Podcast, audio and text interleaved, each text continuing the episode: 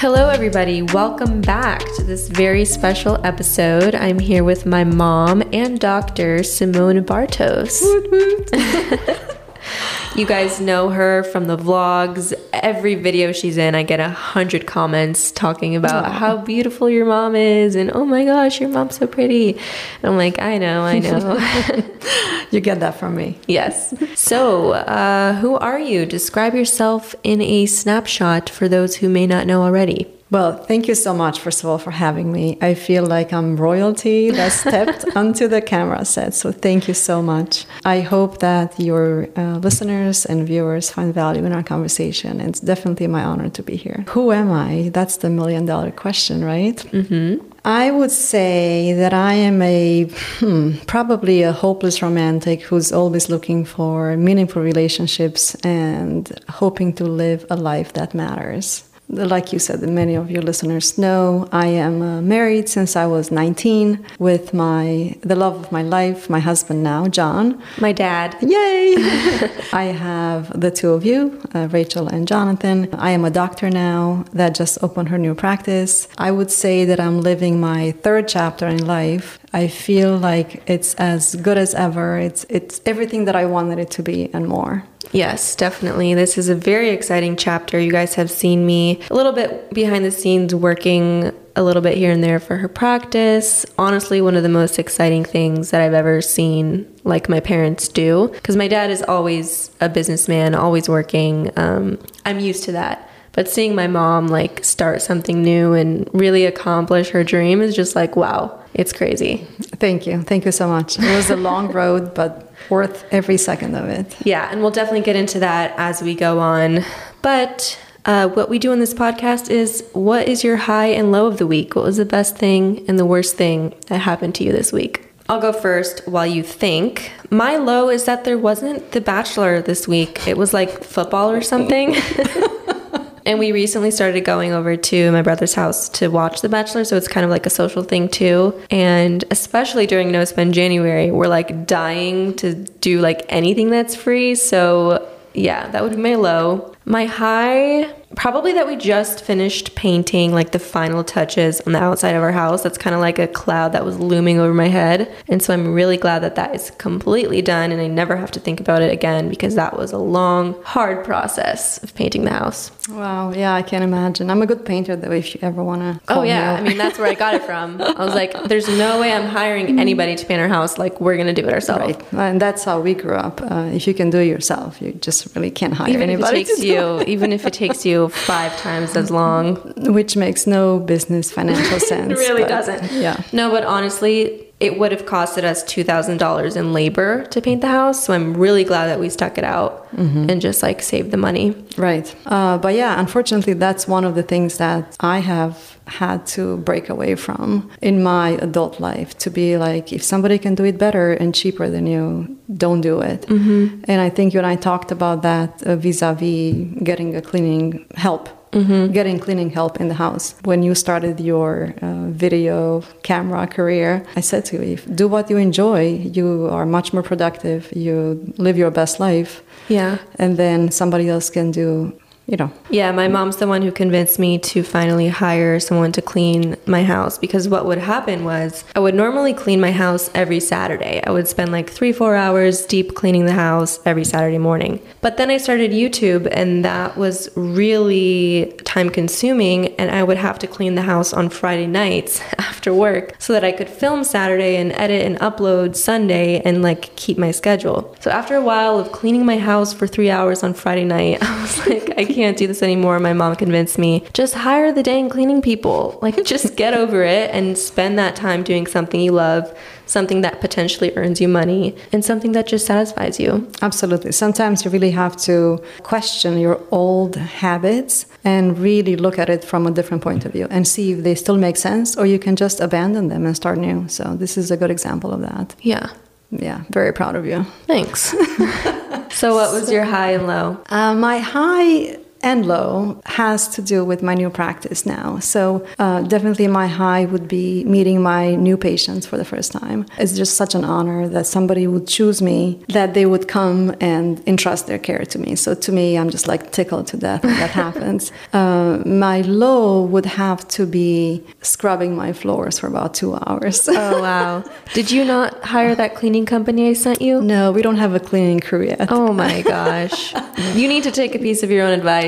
Well, in business, you have to be productive and it has to make financial sense before you add services. So I'm not at the point where you were when I gave you that advice. Um, so for now, I, I scrubbed my floors for about two hours. Um, Wow. But no job is, is lower than, than you. So Exactly. yeah, no big deal.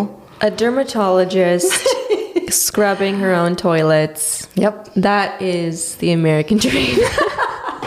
One of the things that my parents taught me is that no matter how much money you have, and you guys know that my family is very comfortable when it comes to that, but even through the years of having more than enough, my parents always taught me the value of money and that if you need to get on your hands and knees, that's what you got to do. And you do it and you smile. or not. It's okay. So, walk us through a workday in the life of Dr. Bartos. I work eight to five. I'm there with my staff, uh, mainly keeping the clinic open and, and waiting for patients to come in. We do have our neighbors that stop by. We are in a medical plaza, so many of the nurses and medical assistants and even physicians have walked in. So there's value in just keeping your place open. Uh, and when we're not with patients, we uh, focus on advertising. We do TikTok videos. We get on Instagram and social media and just have fun. But it's all hands on deck, thinking, brainstorming how to make our new practice successful. And what do your weekends look like? What do you do for fun?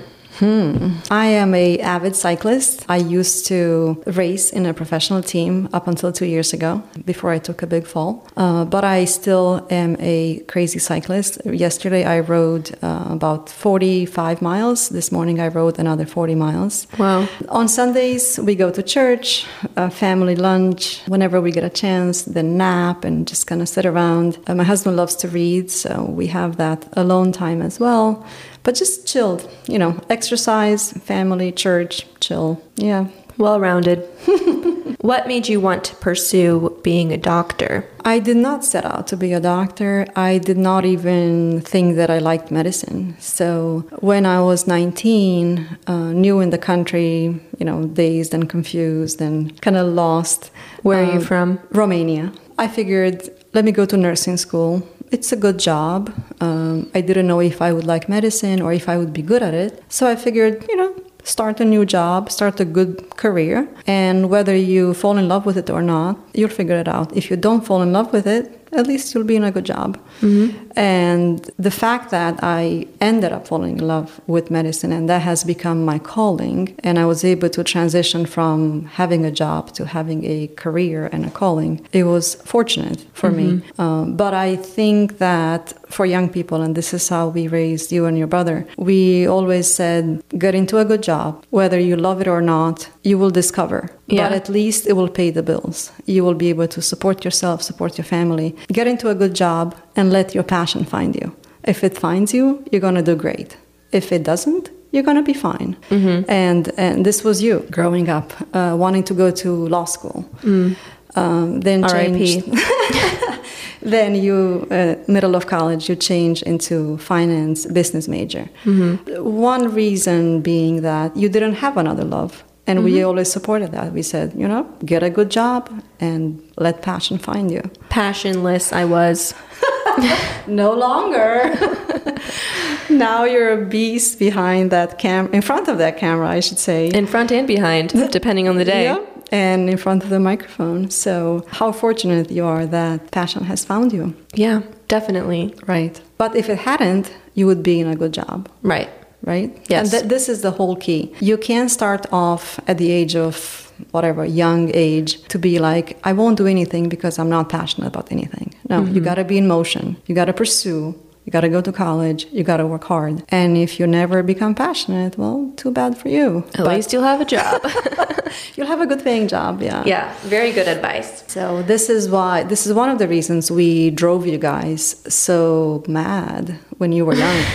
I mean, going to college and being successful was not an option. was not was not optional. Mm-hmm. It was just the thing that you're going to do. I spoke with Jenna about this. Jenna is a first generation Korean American, the same way that I am a Romanian American, and we were talking about how our immigrant parents are very hardcore. And so I want to ask you, your childhood growing up in communist Romania, did that have anything to do with your passion and your determination today? I mean, of course, a thousand percent. As you know, your father and I are one generation removed from poverty. So we know, we remember our families being mm-hmm. in need, right? Mm-hmm.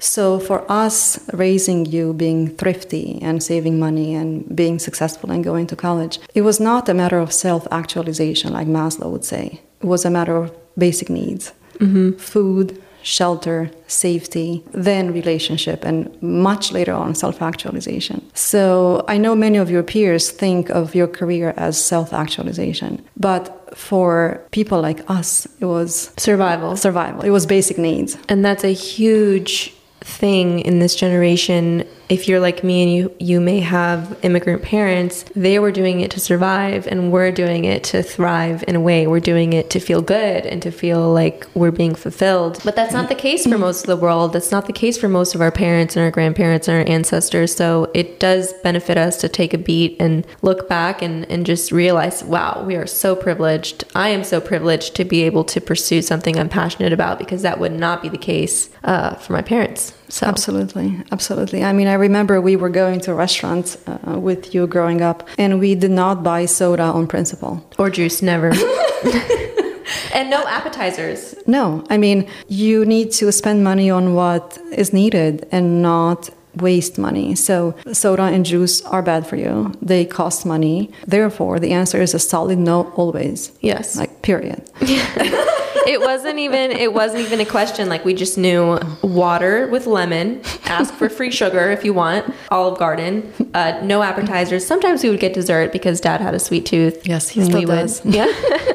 and that's I'm really grateful for that because even to this day, Asia and I we'd never even think to order anything besides water. Like we don't even really order drinks um, because we're just like we don't need it. We're fine without right. it. Little things like that you know and uh, for example like you know you're buying your new car if the car next to it is blue and it's $3000 less of course you're getting the blue car right? like oh, you're not going to get the color of your choice because the blue car is cheaper.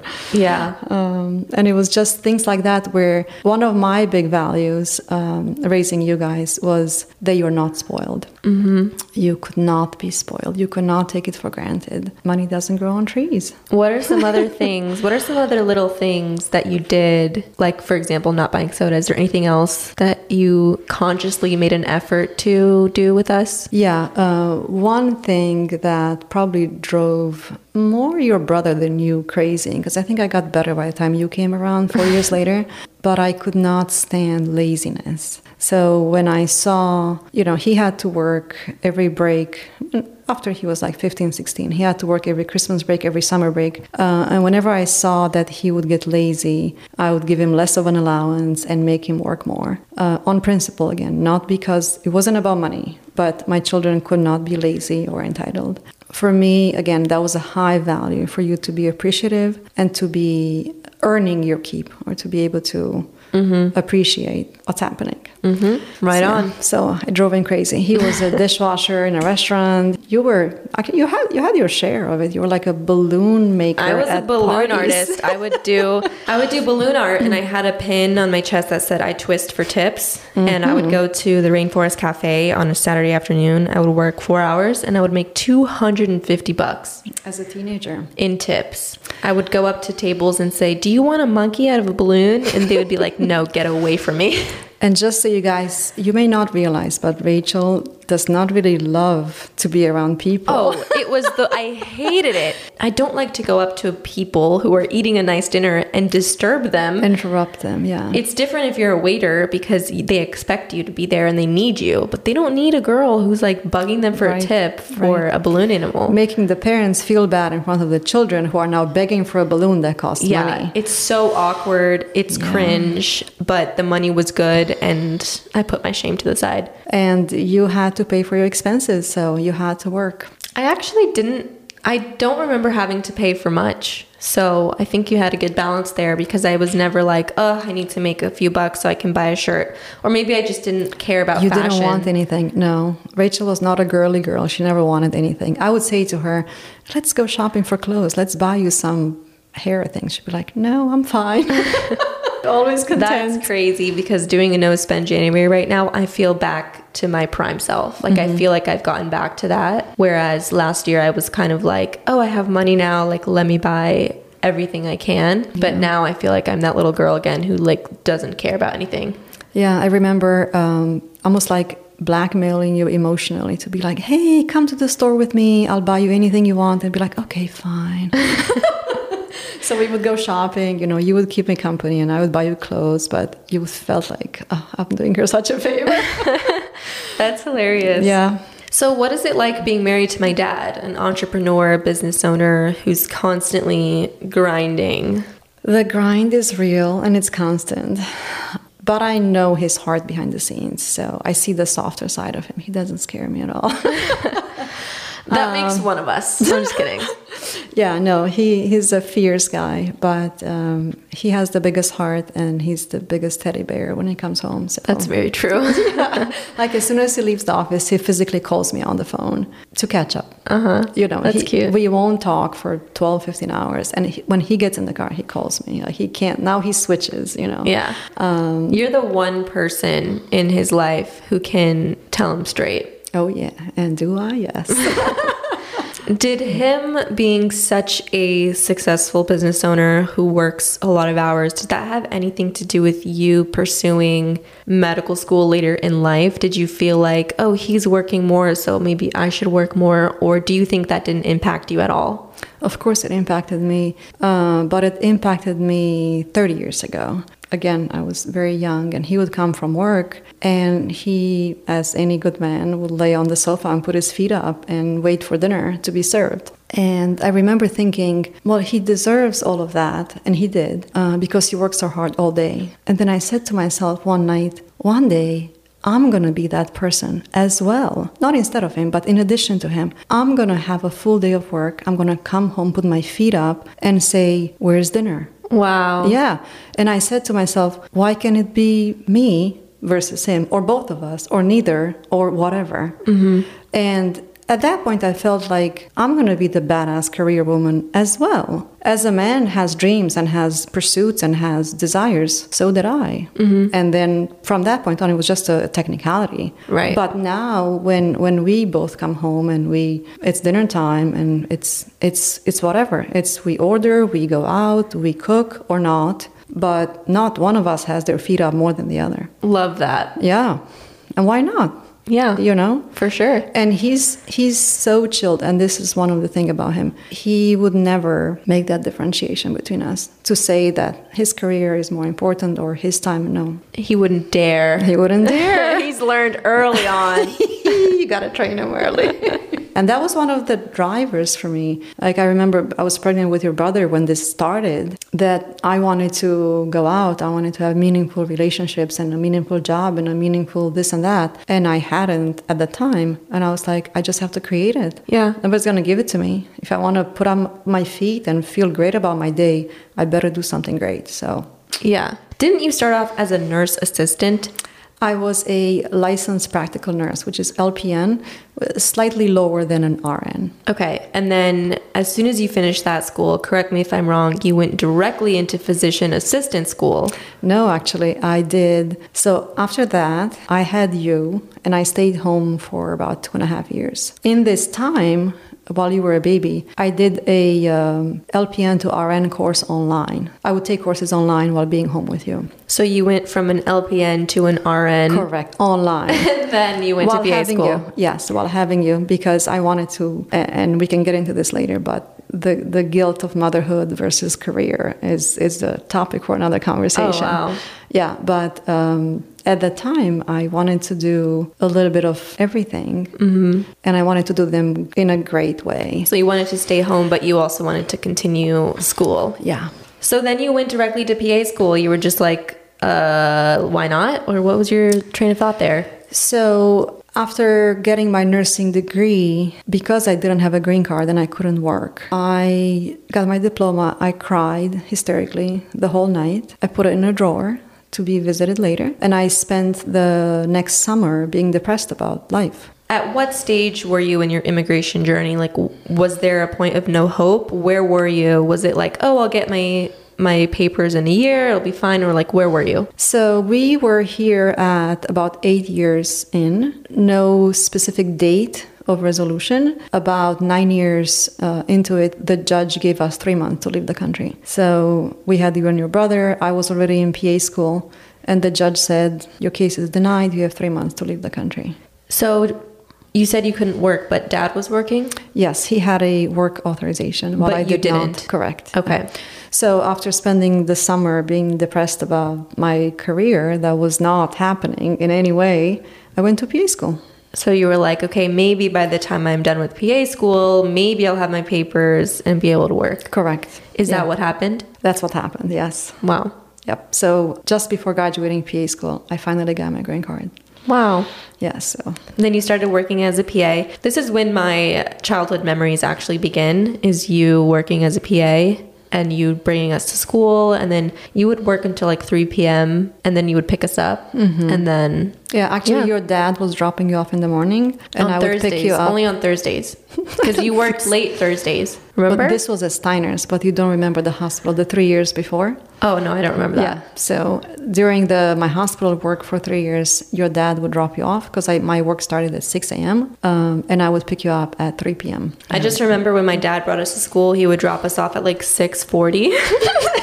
Nice and our school started at 8, so we would be the only kids there outside waiting for them to open the gate. And it was just Wow. like I remember that and some days it would be cold. Was that um traumatizing at all? no, it wasn't traumatizing. It was just like awkward when you're a kid, like you care about the little the little things like that. And so I was like, "Oh, it's Thursday, like we got to sit outside for an hour." For sure. And and just to piggyback on that, it was heavy on us too, dropping you off and leaving you like that. Really? Of course. I already mentioned tangentially the mother guilt. It's just so real and so intense and so ever present. Like you always think about these things. Wow. Yeah, 100%. We never had to stay in aftercare though. That's a plus. Right. A lot of kids had to stay in aftercare because their parents worked, but you managed somehow to mm-hmm. pick us up. We also had a good amount of family that would tag team if we ever had to be late. So hashtag family. Yes. So you worked as a PA for what, 10 years? About eight years. Eight years. And then walk me through this process of deciding to go to medical school. The blessing of knowing you can do more is also the curse of knowing that you can do more. And that was me working as a PA. I felt that I was smart enough. I wanted very much to be a business owner and to be kind of in charge of my patient care. You wanted to be the doctor in the room. I wanted to be the boss. Yes. So that became a almost like an obsessive thought. Once you realize it, you can't unsee it. But that, of course, had to be balanced with my reality of my family. One of the reasons that I first went to PA school to begin with was to be accessible, to be home with the children, to raise them well, for them not to miss me too much, or for them to be like traumatized from my career choices. This torment went on throughout the years. Mm-hmm. So while on one hand, selfishly, you want self actualization now. You have the children whom you love, who you dedicated your life to raising, and you don't want to hurt them. So um, it took me many years of deciding whether I should do it and then when I should do it, when I could do it. so when was that? That was when your brother started driving, so he was able to help with you going to school and coming back. I was 38 years old, uh, and I figured this is my only window, or what I thought was my only window. Like I was still young ish. Mm-hmm. You were old enough where you didn't need me 24 7. Mm-hmm. What year was your first year? 2011? Yes. I started medical school 2012, so about 2010, 2011 is Yeah, when I, I, believe that was my first year of high school. Yeah, because I remember I would come home from school and we would both sit at the dinner table and we would study for like two hours. I was at one end, you were at the other. We were both studying. Yeah. No communication necessary. We were just like, here we are. Rachel was not a talker. And then you would make dinner, we would have dinner, and then that's it. So I have a lot of memories of just studying Yeah. together. Yeah. Yeah. I remember when your brother was about ready to go to college is when I said to myself, I'm 38 years old. I'm not going to be an empty nester. I, ne- I have so much life left in me. So we're going to do this. Yeah. How do you think it affected your kids, you going to school? Now, there's no expectations for this answer. It could be literally anything. How do you think it affected your kids watching their mother do something that normally a 25 year old does? Well, one always hopes that they are inspired and they are proud of you. But then the fear is that they despise you and then they miss you and they think that they are ignored or mm-hmm. placed on, you know, on the back burner. Yeah. Welcome to parenthood.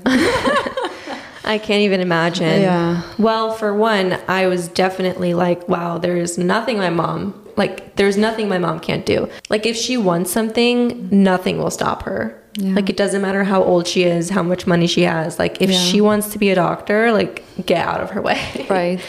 And that was really inspiring to see, like, as a woman. And dad was always so supportive, so supportive of you. Like, he never questioned you, at least in front of mm-hmm. the kids. No. It was always just like, yep, this is what she's doing. Like, Yeah. so what? What's the big deal? Well, I convinced myself and him, and I think you guys, that I needed to do it to be happy.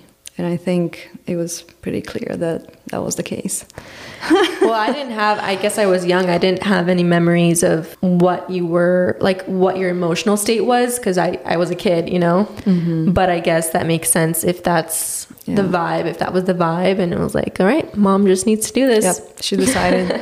uh, but it was not a decision I made lightly. It took us literally about five years of arguing every Sunday and putting on the case on the table like two lawyers. Like we were in court every Sunday, your dad and I, debating this case. What was the largest argument against it? He just didn't see why it would take such a big act for me to feel Happy. professionally accomplished because I wasn't unhappy. I just professionally needed to do this, and he just didn't understand why it would take such a big act. And I he was like, basically, like, why aren't you content? "Right, can this be enough for you?" And I said, "It could be, but it's not." So that's it. And another thing, the rebellious side of me growing up, whenever I was told no, or people would say, Oh, this would be great, but you couldn't accomplish that, I would think of that as a mountain that I could eat. And I would be like, Let me just break it up in small bites. And it's just a matter of time before I'll eat the mountain. Like, Yeah. I will simply just overwork you, I will out endure you, and I will eat the mountain. Like, Yeah. and, you know, going to medical school was the same thing. I will just do whatever it takes. Prove them wrong. what advice would you give someone who is thinking about pursuing medicine? pursuing anything that you think you're passionate about is an absolute yes. And even if you're wrong, you have to change your mind in motion. If you're not sure that you want to pursue medicine, but you have nothing else, pursue medicine. Mm-hmm. And you will either fall in love with it or you realize what else you should be doing. But mm-hmm. be in motion as you're making these decisions. Mm-hmm. Don't be paralyzed with analysis on your couch and be like, well, I'm not sure that I love medicine. Just do it. Like one of my favorite podcaster uh, podcasters, Gary Vee, says it's a criticism on young people where they want everything to be right before they act on anything. And he goes, "At my age, I make hundred decisions and eighty of them are wrong, and I discard the eighty and I go with the twenty, and tomorrow I make another hundred, and I always capitalize on the successful ones, and that's a definition of growth. So don't wait to see do I love medicine before pursuing it. Just do it." Mm-hmm. you know start that youtube start start that business just do it Out of your entire career journey, all of the school, all of the heartaches, which is the which part was the absolute hardest and why? It, I would say again, the young days of being torn between family and career. Really? Yeah. So even above starting your own practice. oh my god, this is nothing. Are you kidding me? Oh my gosh. But also at this point, being more mature and more experienced, I'm able to let go of some of the overthinking, getting in your head, you know, broken record. But when you're young, you you don't have the fortitude. Right. The hindsight. Right. So opening my practice is, is a dream compared to the torment of, of a young woman with a family wanting to do so much more. That is insane to me. Well, obviously I don't know what that's like, but that is crazy. And it's interesting. I don't think that men go through the same thing. I really I don't. I doubt it. Even now with COVID, family has three kids, and you know, little Danny is sick with a cold. Who stays home? The mom. Obviously, the mom. Like mm-hmm. nine out of ten. Why? Right. Do we love more? Do we are we more committed? Arguably. Yeah. So when then the women want to catch up with the men career-wise, or socially, emotionally, spiritually, you know, we're really coming from behind. Mm-hmm. So it's hard. It's not the same. Yeah, definitely. I mean, now that I think about it, one of the major impetuses for me Empathize. starting my YouTube channel was me thinking five years out and thinking, like, what if I actually do want to stay home with my kids? Like, what a crazy thought because growing up with you guys as parents, it was always like, oh, for sure I'm going to be that mom who works. For sure I'm going to have a babysitter 24 7. Like, that's just what was going through my head. And then growing up and thinking, wait, wait, let me actually think about this. What if that's not what I want? Right. What if I do want to be home? I need to still make money because like that's ingrained in me. Like I'm like Sorry. I'm like a boss babe constantly by birth I was. yes, you are. So I knew I wanted to work. I knew I wanted to be super successful in something. So I was like, let me try YouTube. And by the grace of God, it's going okay. Right. And like I'm It's on track great, for that. Yeah. So I don't know. I don't know how I'm going to feel when I do have like when I do give birth. I don't know if I'm going to like change my mind, but I want to Mm-hmm. have that option. I like to have the option to do what I want. Right. And that's exactly my point. Your husband or the other husbands are not making a five year plan for when they have children and how they're going to feel about their careers. Yeah. They're not. Whether they just don't think about it or they just don't think about it. Yeah, no, I was like, as soon as we got married, I was like, okay, let me plan out the next five years, and like, here we are on the on the last. We haven't been married for five years, but basically, we're at that point where okay, like, we're actually gonna have kids, God willing, soon, and like, I'm mm-hmm. actually at that point where I would have to make that decision career wise. Mm-hmm. So Yeah. it's exciting and scary. It's definitely exciting and scary, but also, if there's one piece of advice that I would give to my younger self, I would say relax. You know, Mm. That's which- a punch in the gut. Yeah, I mean, um, and I say that to myself every day. It comes very unnaturally to me to relax, as to our entire family. I think it's A hundred percent. The fact that nobody really is watching and nobody really cares, it's just you in your head, you know, Yeah. ruminating. I would like to keep that in mind more if I were, again, 20 years old. Yeah. Yeah, easier said than done. Yeah, I could take a chill pill every now and then. Describe what it's like. What is the feeling like to open your own practice? Do you feel self actualized? Oh my gosh, yes.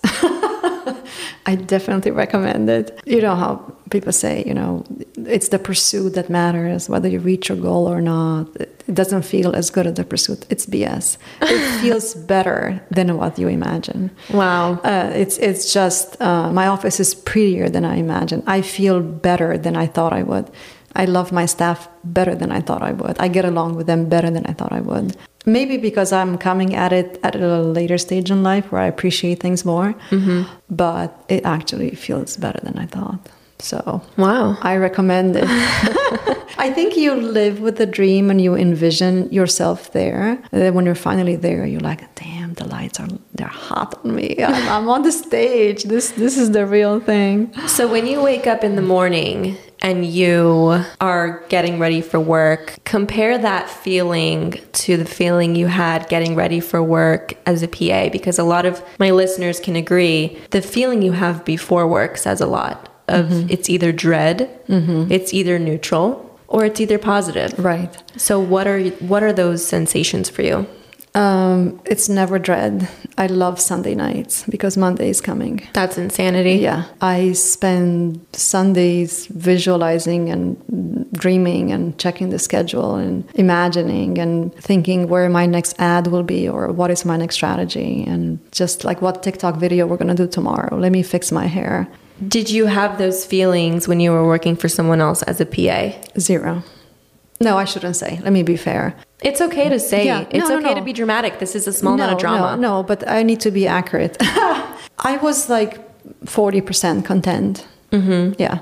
I enjoyed my patients. I really appreciated them. I mean, they were bringing me like home baked cookies and Christmas cards, and they entrusted me with their like lover story affairs, you know.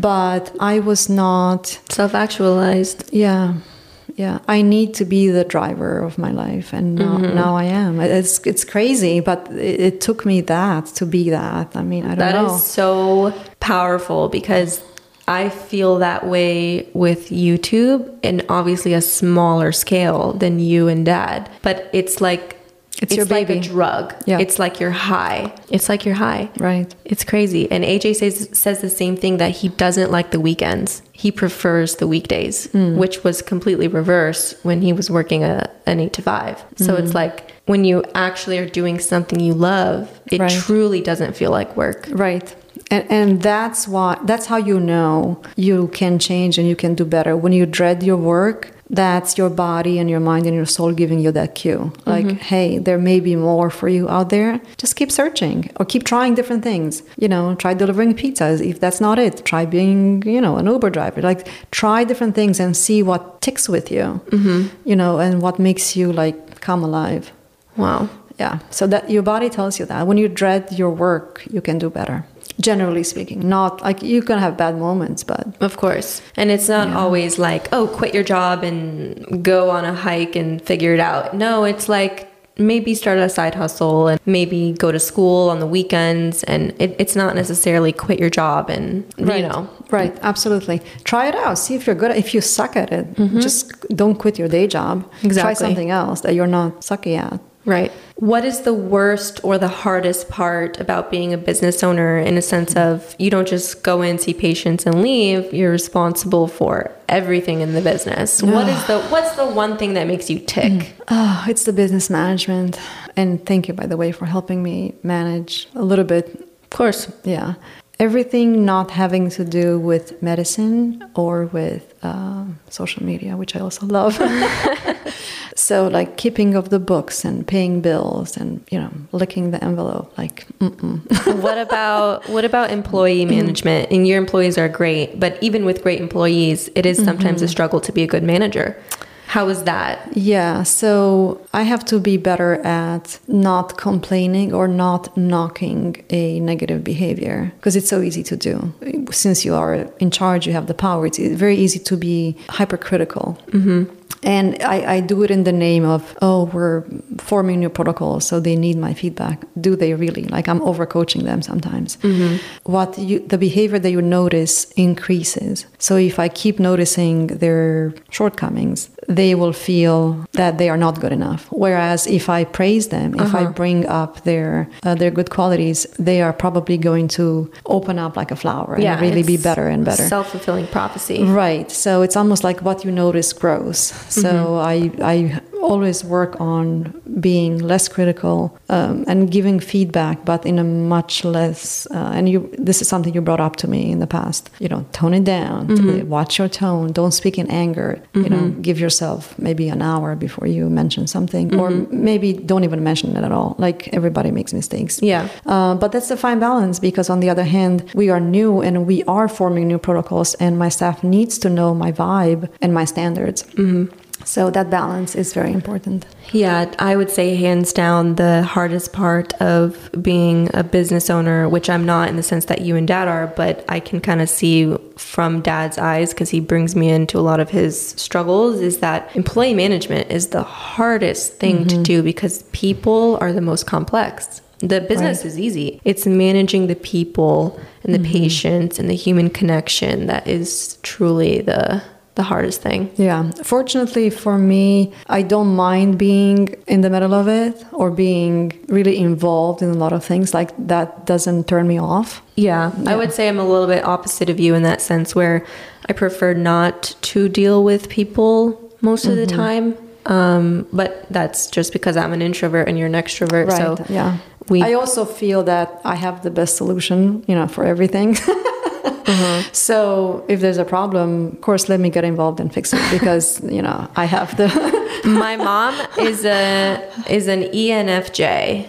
So I'm an mm-hmm. INTJ. She's a feeler. I'm a thinker, mm-hmm. which sometimes leads us into a little bit of a ruffle. and she's also an extrovert, and I'm an introvert, which we also have to make efforts on both parts to. I am a cat. I mean, I am a dog, and Rachel's a cat. It's true. I can uh, I can go to a bar and talk to ten strangers for Oh, ten that hours. sounds like my worst nightmare. Do you have any goals for 2022? That's an interesting question. I'm more in the Anna camp when it comes to mm. goals. Um, I don't really make them based on time periods, but more like daily or season as the season comes. Mm-hmm. So, no, I, I can't say that I do. Do you? What are your goals? Well, yeah, I mean, I just filmed my monthly reset video, which let me let me pull up my. So my goals for February are to not eat any junk food. Oh, dear God. So you guys know I'm doing No Spend January. Well, I'm gonna do a challenge every month How do this you year. define junk food, though? so the definition of junk food means like literally anything that if someone were to see it, Anything they that would taste good? So I don't want to say processed foods because like Greek yogurt is processed, but that's a health food. So anything that if someone was looking at you eating it, would they would they say, "Hey Rachel, that's junk food?" Basically common sense. So no chips, no hot pockets, no like Kraft macaroni and cheese, mm-hmm. health foods or neutral foods only. But the caveat is we can go out to eat this month. so you can spend money. Correct. Just Which, on healthy foods. Thank God. I would rather do a I would rather do a healthy food month than a no spend month. How did it go? Oh my gosh. I feel like I've been reborn. Wow. I feel also simultaneously like a crazy person. I've completely become the opposite of who I was last month.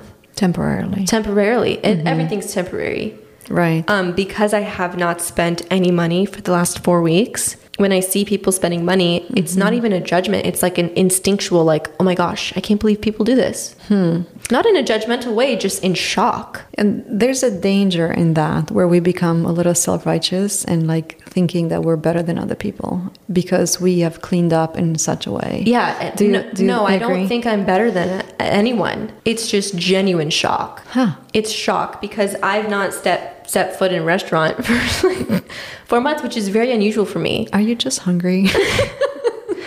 It's like when you when you are in South Florida and you see someone post a picture in the snow. Uh-huh. It's the same feeling of oh, there's like snow in the world. Right. I had no idea. It's the same feeling. It's not that snow is good or bad. It's just different.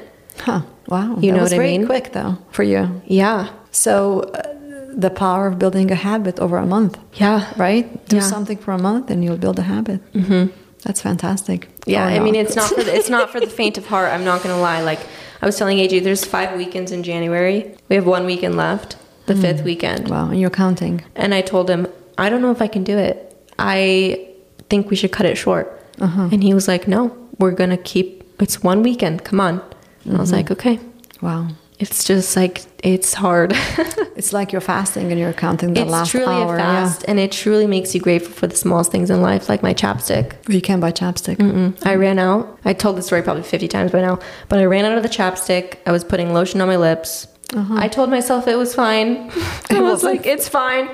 And then AJ pulls out a chapstick from like one of his bags. And I was like, oh, Thank the Lord. Yeah. just like, wow, the little things, you know? It just puts into perspective things that I took for granted before. That's awesome. Yeah. That was a good exercise. Mm-hmm. So I- no junk food February. Yes. And I also want to read one self help book a month. Mm-hmm. I figured that's the least I could do. Right. because I find myself in a different headspace when I read self help. Like I just read Atomic Habits, and I just felt so good after. I felt like I had something to work for. I felt like I had a new idea in my mind, and I think being an influencer, you need ideas. And if you're not learning constantly, like, what am I ever going to talk to you guys about if I'm not learning things myself? Right. Yeah. You don't want to be fake. You want to be genuine. Yeah. And you need inspiration too. So, hmm Inspiration, that's the word I was looking for. yeah, that's one of the reasons I love podcasts and I have a bunch of people that I follow is for that inspiration and the self help to be like, how can I hack this? How can I do the thing just a little bit better? Well, I think that's about it. We went through all of our questions. Um, this was a great episode. You're a great speaker. Aw. And I'm sure they loved hearing more about you because they're literally obsessed with you. So Be gentle, guys. I'll have her stuff linked in the show notes, but you guys already know her. Her practice is called Imperial Dermatology, um, and her name is Simona Bartos. well, thank you so much for having me. It was like the greatest honor in life to be Oh, interviewed by my daughter. We'll definitely do this again sometime. Yay. And thank you. Bye.